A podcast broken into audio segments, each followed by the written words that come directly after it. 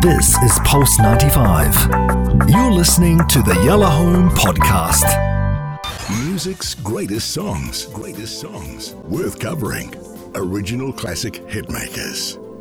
So let's shoot forward. We've been doing a lot of 70s, a lot of 80s recently, and that's super fun, obviously. Um, but I thought we should shoot forward to an artist who has, she's 27 years old. I'm just going to check. Yeah, 27 years Wow. old.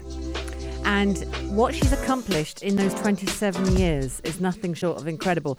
And also, the reason this is the song I chose, I chose it on purpose. It was the first song she released after the concert uh, where there was a bomb. And obviously, it Yeah. impacted her as a human being so much. Um, and uh, she, she took a long time to release any music after that incident. So let's talk about it and let's talk about how she wrote it and who she wrote it with and why. Because I think she's quite inspirational, which is a really ridiculous thing to say, I, th- I feel, about a 27 year old, but she seems very together. Ariana Grande Butera, that's her real name. Said correctly, I believe, in that particular instance. Yep. Not Adriana. Um, American and born in Florida. Boca Raton in Florida, to be precise.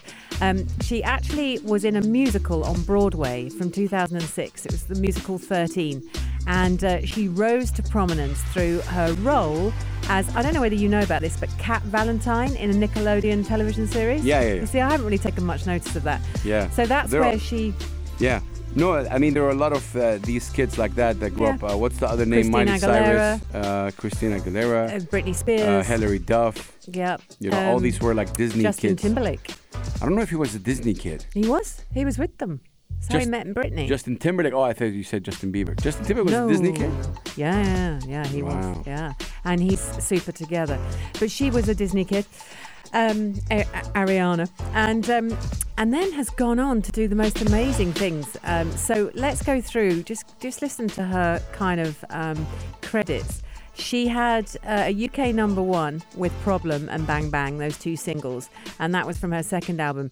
But she she continued to do so much that she won um, a Grammy Award for Best Pop Vocal Album.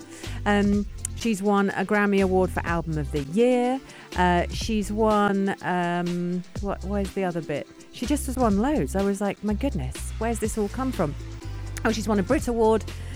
she's won three Billboard Music Awards, an American Music Award, MTV Music, Music Awards, and eight Guinness World Records. Mm. Oh, unbelievable. Time magazine has named Ariana Grande one of the 100 most influential people in the world. Wow. And that was between 2016 and 2019. And Forbes has included her on their annual list of highest paid women in the music industry. But get this Grande, Ariana to friends, Mm-hmm. is the most followed female on Instagram. And she uses that platform to obviously it's gender, racial, lots of racial stuff, lots of gender stuff. She's super good. Mm. Um, but she is the most followed female on Instagram. She is Yeah, apparently so. more than Beyonce. I know, more than the Kardashians. I was like, well done, Ariana. Mm. So that's the background behind her. And she's always, she talks about the series that she was in. Um, and uh, she had to dye her hair red for the part of mm. this this little cat uh, because that's what she played. She played a cat, and it was a nice character. She was a bit dumb, not very intelligent, but lovely. It was that kind of mm. character, and she had to dye her hair brunette because the studio heads oh sorry she dyed her hair red because the studio heads said we don't want everyone to be brunette. And apparently she had to do it every other week. So every two weeks she was dyeing it red and it really wrecked her hair. She talks about it. It mm. severely damaged her hair. She wasn't impressed. But it put her on the map and it led to where she is now. But even then um, even then she was um, wanting to do music she said this is her quote acting's fun but my heart's with music Nice. as someone who's always wanted to be an actress, you know, that's just so weird to hear because I'm like, how can you not just love acting?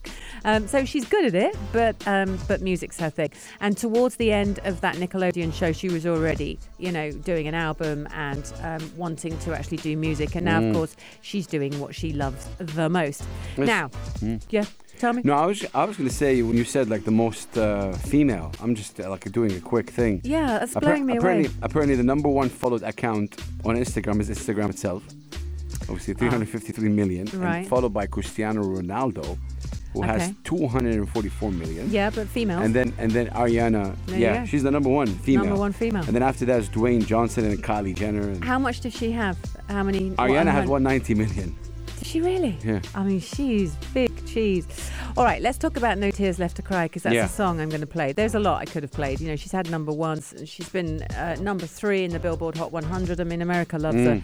Um, so this was from her fourth studio album, which is called Sweetener, and it was released in 2018. It was written by her, Savan Kotecha. Kote- do you know that person? Nope. Max Martin and Ilya, obviously close friends to me, as you can tell by the way. Ma- what's up, Max Martin? Yo, Max. What's up, Max? I like Max. Crack me up. Um, It and reminds me, I got to catch dinner with him later on this week. uh, have you finished? Max Martin. Stop. Okay. So listen, this is this is the thing. It entered the Billboard Hot 100 at number three. you are a minx today. Will A you back minx? off? It's about to get good. Um, and her record was the only. She's the only artist to debut in the top 10 with this lead single from all her studio albums. So again, she was breaking all these kind of things with it. The background, though, was that following the bombing of her concert at Manchester Arena, which was just awful, and that was her Dangerous Woman tour, Yeah, that happened May 2017, Terrible. and she actually just retreated. I mean, she it hurt her so much. She didn't, you know, she didn't. But she did, she did a relief concert, got everyone else out after She that, did. which was I think that was amazing. amazing. Uh, everyone was in there. Everyone from Coldplay yeah. to uh, man, everyone. And she Usher, sung with lo- with nearly all of them. All of them. And, Yeah. and, and, and she was amazing. And I, she I was think fantastic. She was class. Um, but then afterwards, uh, she just went into, she just went quiet, and all she wanted to do was spend time with her loved ones because she said the emotional impact Yeah. of that was so big, and so she just spent time with her family. When she came back into the the studio, um, they she wanted to write a song, and she sat with Max, Yo Max, Ilya, and Savan um, for the album Sweetener, and she said, look, and she'd been working with Pharrell Williams for most of it, for most of this album, and she wanted her she wanted her first single after the bombing to be hopeful. She wanted to touch on the incident but not dwell on it. And the song came about because she apparently turned to all of them and she said, Look, I want to be positive and I want to talk about it positively with love. I don't have any tears left to cry. At that point, Martin then sang the chorus melody and the song came from there. I love these kind of innocuous moments. So they went, right, that's what we're going to do. Now, when they talk about the actual song, because it goes from being a ballad at the beginning to then up tempo, which is what you're hearing now, the chorus is up tempo.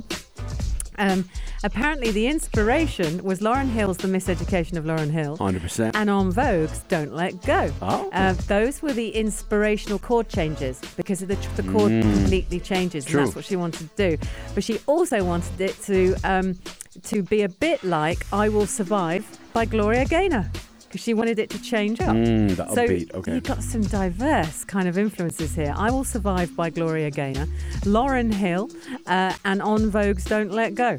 So with that in mind, I now give you the song, which obviously is very special to Ariana Grande. Bless her, 27 years old, already won everything going, doing super well. No tears left to cry on the Music Greats.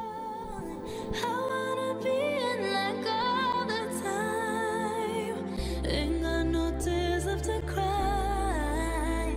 So I'm picking it up, picking it up. I'm. This is Pulse 95. Tune in live every weekday from 5 p.m.